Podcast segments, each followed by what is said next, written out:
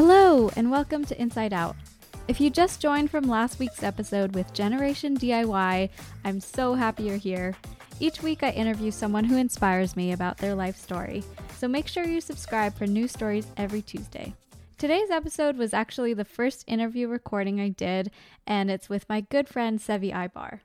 Sev is like the golden retriever of startup founders. He's always excited about something and always down to try something new. So having this conversation was a lot of fun. Sev and I met in a co working space in Boston called GSV Labs. Our teams happened to sit next to each other, and we became this pod of education startups. Shout out to Joey, Ryan, and the Techstars companies. Long story short, I ended up working for Sev and his startup College AI, and he and his co founder Joey helped me do some tech work for my startup, Room to Learn. Today, Seve is the co founder of Workaround, a tech platform that helps companies clean up their data sets to prepare them for machine learning algorithms. Don't worry, we'll go into what that actually means in the interview. What's special about Workaround is that they employ Syrian refugees who are highly skilled and otherwise would have trouble finding fair and dignified work. In today's episode, we talk about how Sev got his start coding for ham radio enthusiasts, what it's like starting your own company versus working as an engineer for a large corporation, and how his company and nine others got scammed by an organization representing none other than Pope Francis. Yes, the Pope. If you enjoy this episode, please give the podcast a rating and review on Apple Podcasts. One last thing before we start Sev and I will be doing a Twitch live stream after the episode. If you want to ask us questions or just hang out, follow at Seve Ibar, that's S E V E I B A R, on Twitch and join us this Thursday, December 10th at 5 Eastern. And with that, enjoy the show. So, Seve Ibar is a machine learning engineer. He's a serial entrepreneur. I hate saying that because it sounds like you're snap, crackle, and pop, but we'll go with it. A serial entrepreneur, a Techstars alum, and a rising Twitch live streamer. Let's Yeah. give it up for Seve. Yes, the crowd goes wild. Hello, Jane. Jane, thank you for having me. Severin Ibarluzea. Is that how you say it? Yeah. How'd you get your name? Uh, my first name or last name? My last name I was born with. It's it's Basque, right? I believe so. Yes. Nice. Have you spent much time in the Basque region? I've never been. I've never left this country except for a brief tour through Canada, and then I got invited to a conference in Egypt once. So I went to Egypt. Right. So yes. those are the three countries I've been to. I I love how when Americans say they go to Canada, they'll just say, I went to like all of Canada. You know, Canada is like a big country. That's right. Oh, Where'd you go? I went to Toronto. Okay, then just say I you went to Toronto. Well, look, I didn't tell you where I went in Egypt That's either. true. Okay. Where did you go in Egypt? we got a very defensive Canadian here. Where'd you go in Egypt? I went to Sharm el Sheikh, which I'm probably not pronouncing right, but it is it's a very safe place in Egypt. Uh, at the time, um, there was a U.S. travel advisory not to go anywhere in Egypt, but then it had an asterisk and it said except Sharm el Sheikh. So Sharm el Sheikh is like a resort kind of place, and it's very uh, very safe. And so they had the conference there. It was a conference. It was called the World Youth Conference. So oh shit, that sounds the big. youths of the world. Yeah, it was all big, the youths of the world. all the youths of the world. No, they just took like, like not just entrepreneurs, but like a lot of nonprofit people, just like, uh, like aspiring people who wanna wanna do things. Um, but I wasn't actually invited. Uh, I ended up being a speaker, but I was not invited. And what happened was, uh, my co-founder of wao.ai, Wafa, uh, she actually like like she's spoken like on a UN panel. Like she gets out there and and does things and talks. But at the time, uh, because of what was going on, she couldn't go to Egypt, so she was able to somehow pass that to me. And then I went there and I I gave a little presentation. Okay, so let's just step back for a second. So wao.ai, you guys rebranded because you you're still called Workaround, right? But you're shortened as wao.ai. Yeah, yeah. That's Okay. I the domain was too long. We had the domain workaround.online. And that's still the name of the company, Workaround Online Inc. But it's a little it's a little lengthy. And if you go to a dot online domain, you probably don't trust it too much. So Work around online. Yeah, that's I mean five syllables. yeah. Starbucks Corporation. I think most people would just say Starbucks. Sure, sure, sure. Yeah. Anyway, so tell us, like, what what does Workaround do? So we help with uh, basically if you're like a company that does machine learning, you probably are familiar with the problem of you get a big data set and the data set uh, does not have labels or it's messy and it needs cleaned up, uh, stuff like that. So we built a tool that people can basically upload to their their data set to. It's an open source tool called Universal Data Tool, and then from there we help them kind of uh, pipeline that data set to people who do the labeling. That's our displaced workforce, and they get it back, and then they can continue building their model. So uh, this is an easy problem to solve if you only have like I don't know a thousand or ten thousand samples or something like that that you need to label. Say like images that you need to classify into categories. Uh, but if you have a million or 10 million, you need a workforce of like 100 people. So that's kind of where we step in and we can help get it done. So if I was a customer, what would I be trying to do with all these images? Yeah, so some of our recent customers have been like uh, doing stuff with farming. So, say you uh, just want to, when you take the tractor over a field, maybe you want to analyze how many uh, vegetables are growing there. So, um, what that looks like is somebody comes to us with uh, a bunch of videos of like the front of a tractor, and then we go through and we put boxes around all of the all of the vegetables in that image, whatever vegetable it might be. Maybe maybe weeds. Maybe uh, you're just trying to analyze like the ratios of something. Um, and then and then you train your model to learn on that. So vegetation is one, or vegetables and farming is one place where it can be used. Uh, some other big places are like manufacturing, like warehouse robotics are huge now. Um, and you don't want people in there because it can be really dangerous. You have like all these big things being carried around, these pallets. So just throw some robots in and have them kind of analyze it just like a human would do, do the same actions a human would do. And there's a bunch of sub, you know, machine learning models you need to build to get those tasks done. So on a farm, would you be looking at pictures of say turnips versus potatoes and trying to differentiate them? Or is that not the type of question well, you're looking they at? They probably put it they probably put those in two different places. I it's conceivable that we would do something like that, but more likely it's like you have a robot that needs to pick up the tomato, the potato, and so you need the exact location of it. Um, you might also want to know something about its ripeness. Uh, maybe if there's molding you need to identify, so we might say this is moldy, not moldy. If we might just click on a potato for you know millions of images of potatoes, and then the innovation that a lot of companies are also doing is like sometimes you can do most of that automatically, kind of build your machine learning model as you label that data. So that's hmm. the uh, that's the exciting new thing known as active learning. Whoa. So I want to learn about active learning, but first off, can you explain machine learning to a layperson like me? Let's see. It's like an algorithm for doing an analysis on some piece of data. Um, so examples of data is like images from a camera. You can also have audio samples, like uh, audio from a microphone and uh, text data as well. A lot of people do analysis of like things like Wikipedia or uh, customer support inquiries. So you're talking to what you think is a person on a website, but it's actually a bot. So that's the data. And the machine learning is uh, analyzing that to get some kind of output, basically. Um, applying a machine learning model is when you have that data, you put it into something, and it gives you some outcome you want. For a customer support inquiry, uh, that might be let's for this question, let's direct it to the right article or resource to help this customer out. Um, which is more of like a search thing, but uh, but you could use machine learning for that. Can we talk about college AI? Yeah, we can talk about college AI. Okay. Weren't we going to talk about my upbringing in upstate New York? you hate for all that. the for all the listeners. Jane told me what she was going to ask me was my upbringing in upstate New York, and I was like, "Wow, that sounds really boring." So I spent hours preparing an exciting story of my upbringing. I'm just, kidding. None that. of that is true. None of that is true. like I recently got a call from somebody who uh, I had worked with in high school, and he was like, "Hey, uh, remember that code you wrote like seven years ago? Um, I like lost it. Do you have a copy somewhere?" And I, I had to find it. it. it. was super hard to find. I had to like dig through Google Drive or something because I didn't know how to store code back then.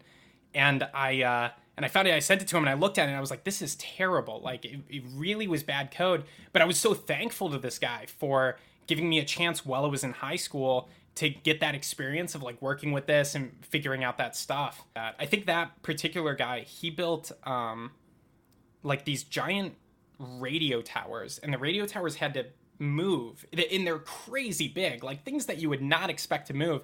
But what he was a ham radio enthusiast, and what they like to do is try to bounce radio signals off the moon and then have it bounce back to Earth, and so you so you can talk to people. Like, um, I don't know. And there's a bunch of people out there who are enthusiasts about this, and they got to move these big towers. So I built a little UI where you could like drag around a tower or something. And this guy, being an older gentleman, did not know how to do websites. So he he looked for a young high school student to do it for him, and he found me. Wow. so you did it. I did it, but it was bad. I mean, it was bad code. was that the first time you built something with code? No, no. I had a I it, I was doing websites well before then. I actually had a, a contract, or not well before, but I started coding when I was like 14. I wanted to make Flash games online. So that's actually when I started doing things. What and year I, was that? Like oh my gosh. 1980? Uh, are we trying to out my age here? 1980? yes. Yeah. yeah, 1980. Exactly. I want my age to be a little bit ambiguous online. That's what I'm. That's what I want. Am- ambiguity until Oh, I look old enough where people don't question it. I'm you know hoping what I mean? for like a candid, intimate conversation where we spill all, age included. Okay, I'll give a range. I'm gonna say I'm range. 25 to 35. How about 25 to 26? 25 to 26. Thanks, Jane. Outed. yes. All right. Anyway, so uh, you were building these flash games. Uh, yes, I was making Flash games, and uh, well, I was trying to make Flash games, but failing. And I would go to online forums and like paste what I did, and it was like not working at all. And then I would just be like, "Fix this for me, fix this for me," and I demanded it of these people. I was like this rude online kid, right? Because I didn't know better. I didn't even recognize I was talking to real people, right? Because you know, Did it you- work? yeah, it worked. People fixed my code, and that's the crazy thing. Like I have so many people to be thankful for at at that stage because they literally taught me to. Pro- they didn't realize it. They just thought, you know, I don't know why they. It, it must. I can't figure out why they even did it, right? And I'm sure people were very rude as well, and I just ignored them and kept asking. Maybe they fixed it just to like get me away, but uh, yeah, they they helped out. So that's how I got started. Um, and then I built websites for some people. Actually, I, I probably was good enough at coding to figure out how to build what people asked for, but um, I wasn't good at working with with the people. Actually, uh, I didn't understand like you know there's like design workflows where you send something maybe you do a mock-up and then the client approves the mock-up and then you build it but you know i just went right into the code and i kind of took their drawings like literal drawings on paper and tried to create that so there was like a ton of back and forth and uh, just from a process perspective uh, these projects were kind of doomed to not give satisfactory results so that was that was tricky And then you went to school for software engineering, yes sort of sort of. computer engineering Computer. Okay, what's the difference? So there's like computer science, which is it, it, actually some schools do have software engineering, but um, computer science is normally the thing, and that's like you know you're in the software, you're learning about algorithms and software and stuff. And computer engineering is like between at Rensselaer Polytechnic anyway, which was my college. It's like between the electrical engineering and um, software engineering. So I can actually do some circuits and stuff. And I I've done that in the past. What I guess I'm trying to say is the stuff we learned in college was kind of useless because they were teaching us how to build like this low level, like how to interpret a programming language in a computer kind of stuff, which is like been solved a thousand times over at this point. So nobody does that. But people do still build like these little uh, circuit boards that can do things like like the Raspberry Pi or the Arduino. People do that all the time. Um, but you don't really need my degree to do that. Unfortunately, it, computer engineering is sort of a lost thing, and it was going down every year. The number of people who took this, um, but uh, but knowing circuits is cool, especially if you want to do audio stuff, because you got to know how to amplify audio, reduce the amount of noise, and and stuff like that. So if you work with uh, electrical systems and audio, maybe you could use some of the stuff in computer engineering. So you went to RPI, Rensselaer Polytechnic Institute. Yes, Um, we are an institute, Jane. You're an institute. Yes. It's funny you said that though, because I think we're reba- rebranding to Rensselaer University. So oh. yeah, because Wow. because of this confusion. So, what do you think you got out of your college experience? What was like your biggest takeaway, if it wasn't computer engineering?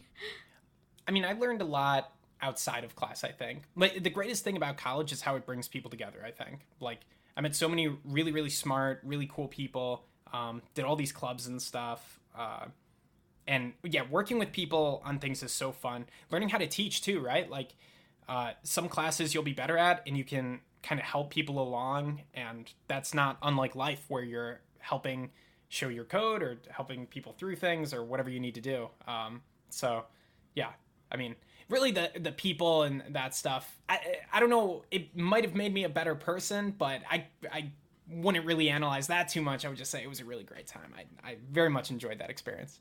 Super Yeah. expensive though.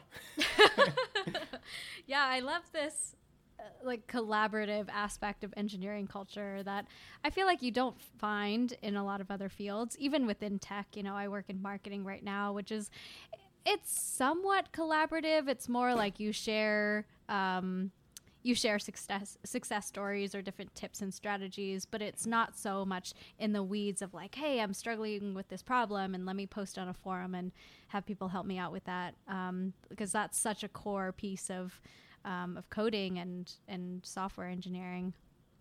Yeah, yeah. I do get this impression that in like a design school, you have this designer who's alone in their room late at night and they're kind of like scribbling away and throwing paper in the trash and super frustrated. and then in engineering, we're all kind of hanging out. I don't know. Maybe I'm wrong. Yeah, it, in some ways. Although I would say in design school, you also have this image of an engineer sitting alone coding in a dark room.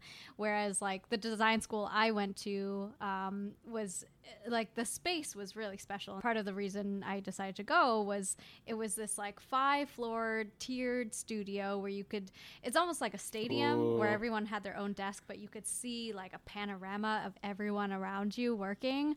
And it was so cool because, like, everything you produced in design school was visual and and you had all these artifacts lying around so anytime you stepped in it was like inspiration overload Whew. All right, you sold me. You sold me. next degree Doing my master's. nice nice so how did you come up with the idea for college ai and did you have this feeling of like oh dang like maybe i should have like thought differently about uh, you know picking a college That's that's an interesting question. I uh, a professor that I had at college, the professor who taught me machine learning, um, he really wanted to make this application, and uh, I was his teaching assistant, and uh, I was also working like with uh, uh, Joey Lee at the time, who great friend of mine. That's when it kind of we were like, all right, let's do this as a fun project and just see how far we can get. Like, can you predict where a student will go to college? It, we, so we were more interested in the solution than the problem at that phase. We were interested in applying the machine learning skills we had. Um, that being said, I know from Malik, uh, the professor of machine learning, he had an experience that really connected him to the problem because he grew up in Sri Lanka and he did not have access to any resources for picking colleges. And he, he tells this story where he just picked like the top 50 colleges from a list of the best colleges in the United States and just applied to all of them. Wow. And uh, yeah, and it, it that was sounds crazy. expensive it's like one tuition just to apply. yeah But um, and Joey also had a personal connection with it because he was the first child to go to college in his in his family. Um, so he, so his parents didn't know what they were doing, um, which is the case i i with every parent. Like my parents didn't know what they were doing for their first child too, um, because in the United States the it, it's pretty complicated how the scholarship system and and, and all this works. So um, for my oldest brother, my parents didn't apply to any uh, private universities. They were like, private universities are really expensive. We're not going to apply to them. Um, and then they found out later that private universities do actually give a lot of scholarships away. Uh, you need to know your eligibility, and you only find out a lot of times after you apply. But you can actually get really good scholarships. Um, so uh, by by time it came around to me, I was the third child. Um, they already knew that, and so it, it seemed easier. And I trusted my mom. My mom kind of picked my major and my uh, college uh, in in a large sense. She she really pushed me in a certain direction, and I thank her for it. I think it was a good. I think it was the right choice. Trust mom. Always trust mom. I love it. So, uh, so what does College AI do? So College AI is a free website where students can go, high school students, and put in their, you know, grades, where they're from, their preferences, and then we recommend a college to them based on One college. basically hundreds of thousands of things. Oh, actually, good point. Yeah, no, we recommend a list of colleges. Thank you, Jen. we actually rank all the colleges in the U.S. according to their preferences, which we figure out by uh, computing the likelihood that that's the college they'll go to based on our previous data. How are people changing their college decisions today based on the the pandemic? Well, I think a lot of people are just rethinking college altogether. You know, is it worth $70,000 a year to pay for Zoom classes? Most would say no. Yeah. Um, Without know, the and- dorm, you gotta love the dorm. I know, you gotta love the dorm and all the. Did you love your dorm days? I, you know, I didn't love the dorm I stayed in because I actually I accepted my offer late. I, I think I accepted on the last day. So Why did you accept it late? So, long story short, I had applied to a bunch of U.S. schools and got waitlisted for a few, and um, I was hoping Oh. for a scholarship, but that didn't come through. And so, my backup plan was McGill, which is where I ended up going. And I will say now that's the best choice I ever made. Loved McGill. You know, it wasn't. Selection bias. uh, maybe. Also, No, I'm kidding. I'm kidding. But, My um, algorithm accounts for that. Okay, I don't think you have McGill I'm just in kidding, college AI though, but you totally should. But yeah, way more affordable than state schools. And then I got to go to Harvard for grad school, so I got my pride of the family checkbox. Are you the pride of your family, Jane? That's a big question, Sev. But yes. Good. Good. Okay, let's see. Oh yeah, we were gonna talk about active learning. Okay, so active learning is machine learning applied continuously as you get more samples coming in. It's kind of like reinforcement learning, but not not totally. Hmm. What's reinforced? So, first, reinforcement learning would be like if every time a student came in to the college AI algorithm, if we learned something new based on that student. Um, we actually can't really do that with college AI because we don't know until the, the student who comes in and gives their preferences, we don't know where they went to college until they tell us like nine months later when we follow up and ask, hey, where did you go to college? So you can't really do reinforcement learning with college AI. You have to wait.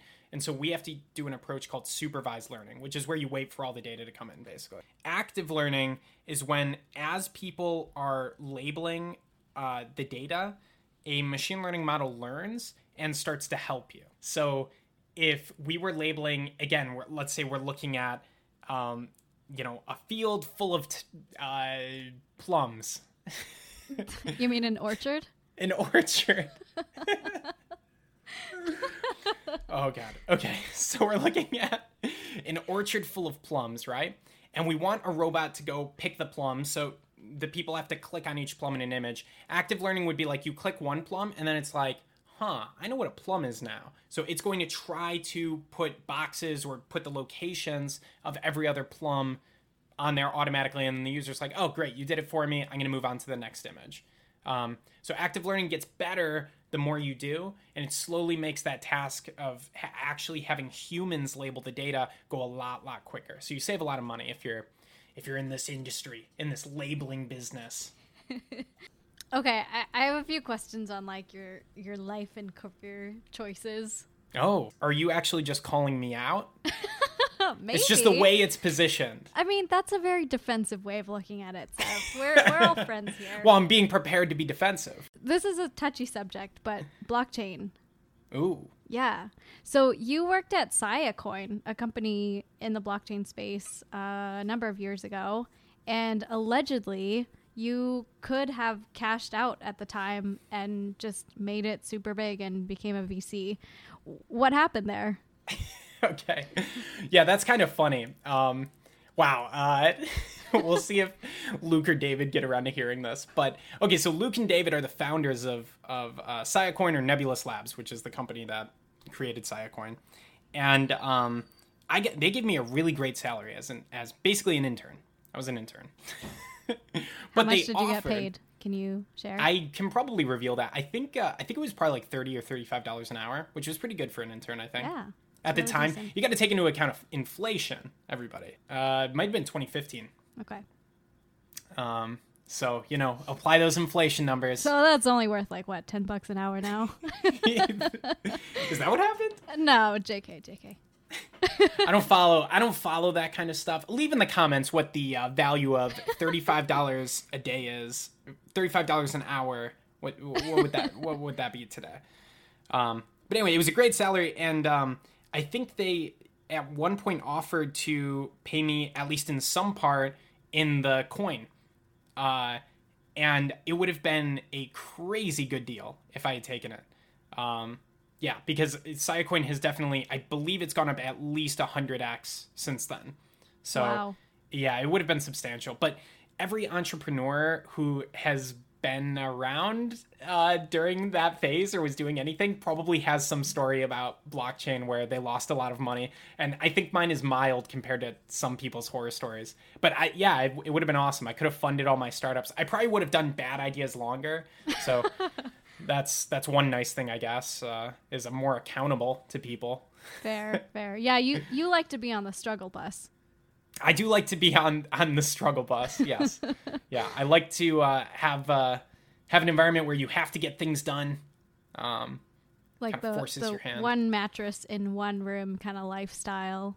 during college AI, uh, I had a rule where until we made enough money where I could buy a bed, um, I would not buy a bed, and so I slept on an air mattress. And I slept on an air mattress for a year because we did not make any money for a year, Oh my god. So or we made very very little. so when did you end up getting a bed? uh, I, you know, at some point, you're like, you know what? Maybe this is actually causing long term health consequences. sleeping on um, an air mattress for a year. So I did. I did eventually get a bed, um, but it, it was a really long time after that I got a bed because we ran out of money. And then for a bunch of months, I was just crashing with friends and eventually stayed a really long time with my girlfriend at the time. And so I didn't need to buy a bed and that happened for and then i stayed with her for like a year so um really the first bed i ever bought is the current one that i have at you know 23 or 24 or whatever probably 24 i bought a bed for the first time just a mattress i got Wow. the cheapest one from ikea Damn. I don't I don't feel like I don't feel like I'm playing it too risky. Plus I have a great support network. I know if anything ever went wrong, I could stay with Jane indefinitely. I know that would be totally okay. We do have an air mattress. So I have a question. So with your skill set and experience, you know, having the technical side as well as having founded companies and run the business operations, like you have a valuable skill set that like if you went to work for a big company, you'd probably get paid bank. Would I they mean, take me? I think. I think I'd have to would. convince somebody. It wouldn't. It wouldn't be like they look at my skills on a whiteboard and be like, "Hey, you can come in." Like I'm not that good at a coding interview. I've actually never been good at coding interviews. Yeah, but Um, that's something you can study for. Like you would do fine. Yeah, but I don't know if I would because everybody knows coding interviews are a waste of time, right? Like, Sure. yeah, but you still got to do them. yeah, but it's not my job. I mean, I, okay so so here's my question though is like have you seriously thought about like going to work for someone and if if not why not Well, I went and I, I, you know, I've worked for some pretty big companies. I just felt the whole time that I wasn't moving as fast as I could. I wasn't learning, um, and that I, I, I actually felt like I wasn't there for the company. I liked the people who were in my group. I liked the people who were mentoring me, um, and and so there was that aspect of it. But I, I didn't feel like I was contributing to the purpose uh, very dramatically at all. And uh, where did And- you work uh, and now I'm gonna feel bad. But TripAdvisor was one that I that I really realized this because TripAdvisor is an amazing company to work for. They are really really good. Like they give you food in the building. They have really nice people, and it was great, right? But I realized that even and they're not even that big of a company. They're like less than a thousand people. But I still realized that every day I was like learning a code base, like some bad well not bad but older code base. You can't just change it all the time. Tripadvisor is i think the most popular travel website. So it's really really big.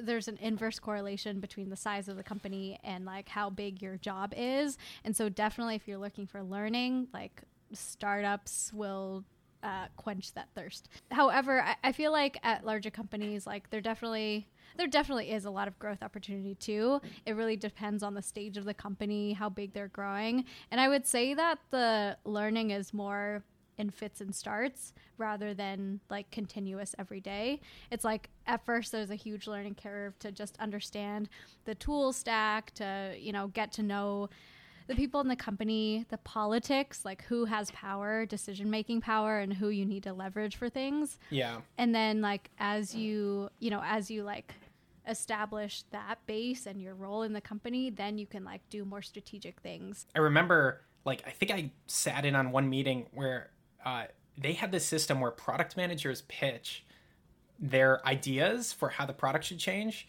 to like a board of executives and like anybody else who wants to show up from the company and it's literally like a presentation from the room and they compete on their ideas and some of them are chosen and it's it was just like such a cool dynamic like a cool internal dynamic so i definitely want to try out those things um at like some a hackathon. point. And you kind of get that as a startup when you're in incubator spaces and accelerator Yeah. programs and things like that. Like you've been a part of a few, including Techstars. What do you see as the value of, of these kinds of programs? Oh, well, I can't speak on every program because I think a lot of accelerators are really bad. They take a lot of equity and then the value isn't totally clear. Maybe they don't have any portfolio companies that have had have done well. But Techstars is really, really big. It might be the biggest. Um, so it has all of these great network benefits and uh, great philosophies behind it. Um, and through the accelerator, they kind of teach you some of these philosophies. So to, so to get a little bit less vague, either their number one or one of their top principles is give first. So you're always supposed to help people if they ask and, and not expect anything in return. So that's super duper helpful if you just need like an introduction to somebody and, and they're kind of uh, a little bit outside the network, but they know somebody inside the network or something. Or if you need help, uh, you can even approach a Techstars company that might be competitive with you and they'll give you help. Maybe not all the secret sauce, but it, it's totally a game changer. So did Yeah. you sit down with a competitor? Oh, many, many times. Wow. Who Yeah, was the competitor?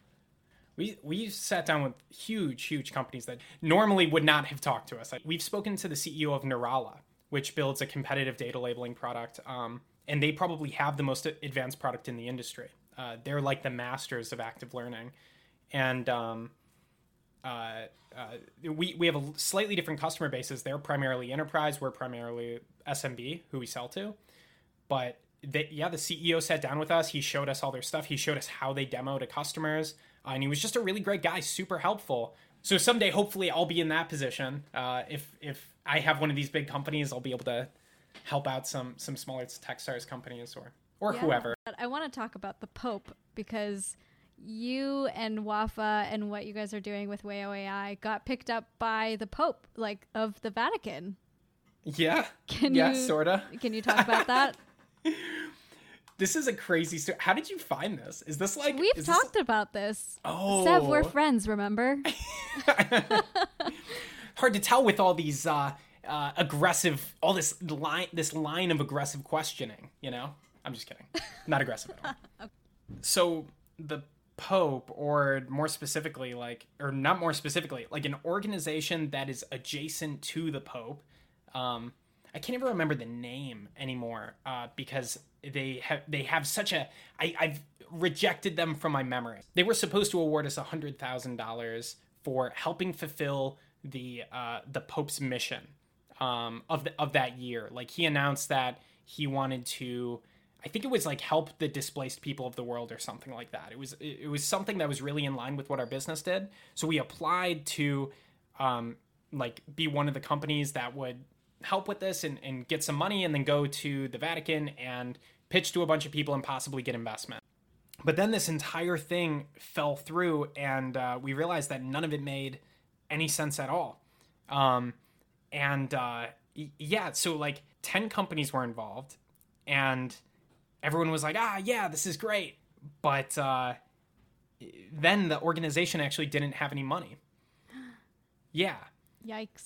Their plan was get the 10 companies in and then crowdsource the money. So announce it like they had the money, then crowdsource the money, Hmm. and then distribute it to the companies once they had the money, in theory.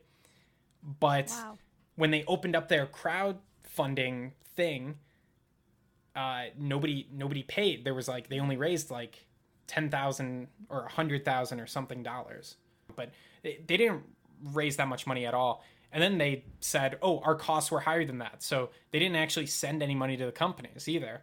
So everyone who got selected for this thing, uh, including us, was a little mad about it, right? I mean, hundred thousand dollars is a lot of money, and we would have gotten a trip to the Vatican, and you know, I, I don't know, I'd go, I'd go to the Vatican. So that's why I'm saying it's Pope adjacent because even though they used his picture and said it was associated with the Pope, now we don't know because Wow. that seems like a weird thing to do, right? shady. so you think the whole thing was a scam? Yeah. Yeah, it might have been a scam. And in general, if you're an entrepreneur, I would be really weary of uh, anything that looks like free money. Yeah, Um, no such thing as free lunch. I was going to name this podcast Starry Eyed, and I thought, you know, that was perfect for you because you're always dreaming, like always on to the next thing, like always so jazzed and excited. Um, but obviously, you've seen the dark side of, of uh, foundership. So, what keeps you going, and, and how do you stay positive? Oh, that's a good question. How do you stay positive? There, a lot of very successful people are highly anxious people, and they're always stressing about things, right? Mm-hmm. But I will say that every every once in a while, uh, you get like you know, like a like a happy message from someone, or you see kind of a success story play out that that you helped enable, and that that really keeps me going. And one of the reasons why I really liked this open source strategy was because uh, more people are using your thing and getting value out of your thing. We work with a lot of refugees from Syria, and the poverty rate in Syria uh, is something like 80% or 85% or something like that. Like, that's crazy. And they don't have access to any of the internet economy because uh, you're sanctioned. In the US, you cannot work with Syria, it's just not allowed. Um, we can't have any economic relationships as a company. You could be uh, fined as a company or even as an individual if you enable it. So, getting rid of that kind of problem and you would see a lot of like success in that like if if they were enabled and the other problems were fixed like i don't want to take a strong political stance here that we should just do it right now um, but you would see a lot of these individuals like create their own businesses and more technology stuff like that Are you guys like one of the few internet work opportunities for them? Oh yeah, yeah, yeah, yeah. If you look at, if so, like people are so afraid to work with Syrians because of the U.S. sanctions because they're so they're they're huge. The fines are huge. Um, you know, you have to be really really careful. So we spent like six months building systems so that we were very carefully following the U.S. sanctions compliance policy. Um, it's a ton of work, and uh, the other companies aren't willing to put in the work because there's a lot of cheap labor in other places. You don't have to work with refugees, but uh, we wanted to specifically address that population. So we we like very carefully read the OFAC sanctions, came up with the sanctions compliance policy, all this really annoying BS stuff that kind of stinks, to be honest. Never thought I would be doing that. I know, but I mean, it sounds like you guys are making a huge impact. Yeah, I think there's f- roughly 4,000 contractors that work for us, but um, the consistency of work is is very difficult to get. So hmm. it that that makes it tricky. Like yes, we're getting money for displaced people. That's great, but they also need stability. Mm-hmm. So if you can't provide stability, we could we, some some weeks, you know, only 10 or 20 or maybe 30 people can work because we just didn't have enough customers come in. Mm-hmm. So uh that that gets pretty that gets pretty tricky. You guys are having a big impact on this population being able to work online, so that's pretty incredible. Um, would you say like that's a big motivating factor for you to keep going and and work on this business, or are you more kind of interested in um, you know the technical side and just seeing where you can take that? Yeah, I mean, uh, for me, it was I wanted to do the technical side before workaround. Um, I was really interested in how can we make labeling easier? Because if you, it, I was building an artificial intelligence company that had to do this task, and it was really, really painful. But I did not see an avenue to do it until workaround because one way that companies win as a labeling company is they they sort of underpay or do not treat the workers well. Um, and our workers consistently tell us that we are the best platform to to work for with no exaggeration. It's not, and I'm not saying that to say like we don't need more workers and i'm not saying that to say like oh you should work for us or whatever but really the treatment of other workers on other platforms can be just really really bad where you know they'll work for a month and won't know how much they're going to get paid because the work is reviewed in this opaque process so they don't know. Um, less than one dollar an hour rates are super common. Um, and uh, and yeah, just a bunch of things like that. Unpaid training, like that's all common practice because there are no, there's no regulation. This is all over the world that this stuff is happening. No local law is going to protect you when you're working with these international companies, and um, and and all this. Yeah. So. Wow, that's pretty crazy. So you've been streaming on Twitch lately. Yeah. Can you talk about that? Yeah. So I uh, why did I start streaming on Twitch? Um, and why am I doing it now? I mean, it's COVID, so everyone's doing it. Yeah, exactly. Yeah, everybody seems very jazzed about the idea of live streaming. Like when I asked people to live stream with me, they were all pretty excited to do it. And I was surprised. Like I didn't realize that so many people were interested in this. And then like the part of my brain that looks for market signals started going off. And I was like, "Wait a second.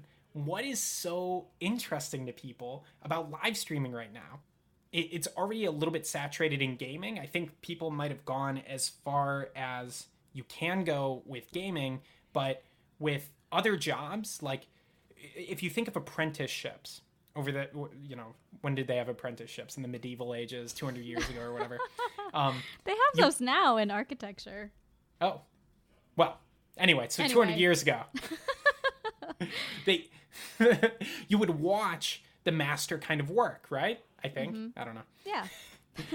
and it's like, why don't we have this for our professions? Like, people are alone at home. They miss having coworkers. People must like having coworkers, right? I mean, to some extent, like there are good parts. And so this is like a way of selecting your your coworker to get somebody who's very talented that you can be uh, either an apprentice to or you could just learn alongside of, right? I wanted to understand what currently that space looked like? And i also wanted to know okay so how do you how do how does somebody actually grow on twitch? And i did think it was interesting how you can really just start and if you're interesting people will just stay and more people will join. And and the the growth to me coming from a startup where growth is like zero and then suddenly it's a hundred um, it was surprisingly consistent. Uh, in the within science and technology, within professional learning kind of uh, live streaming. Um, so it's actually, and that made it actually fun because I'm used to getting no feedback for long periods of time, but now I get consistent feedback. So, um, so it's fun and it's going to be a big market. So get in now, entrepreneurs. Get it's in time. now. The day of live streaming is soon. You heard it here from Seve. I, I like that framing of it as like coworkers you choose kind of thing. That's yeah, yeah, yeah I like that. Well, cool. This has been a blast. Thank you so much for being here, and uh, yeah, thanks for sharing your story, sharing your wisdom. It's been a minute. Yes, thanks for uh, for having me on, Jane it was fun uh, getting to know each other, and uh, I hope to be on in the in the future at some point. Can we keep all of that? Are you gonna cut that, Jane? yeah, we can keep it. Yes. All right, sweet. Thank you Yay. so much, Jane. Thank you, Seve. Oh shit, I forgot to ask you. Okay, if listeners are interested in finding out more about you, they want to follow you, where can they find you? Oh, okay. All right. So you have to, the guys, this is going to be tough, okay? All right, pull out your phones now because this is going to be a tough one. I'm just warning you. All right, so here's what we're going to do we're going to take the first four letters of Severin, then we're going to take the first four letters of Ibarluzea. This is supposed to be like a two together. second response. Oh, a two second. Oh, okay. All right. All right. Hold on. Okay. So at sign. Uh, by the way, on Twitter, okay, at sign S E V E I B A R. Don't cut that, Jane. Don't don't cut out the beginning part because otherwise, you know. Okay, so S E V E I V A R. Jane's gonna cut the hell out of this. Well, I hope you had as much fun as we did recording this episode. If you enjoyed it, make sure to leave a rating and review on Apple Podcasts. And if you want to hang out with me and Seve, we'll be live streaming on Twitch this Thursday, December 10th at 5 o'clock Eastern. Be sure to follow at Inside Out with Jane on Instagram, and I will see you next Tuesday.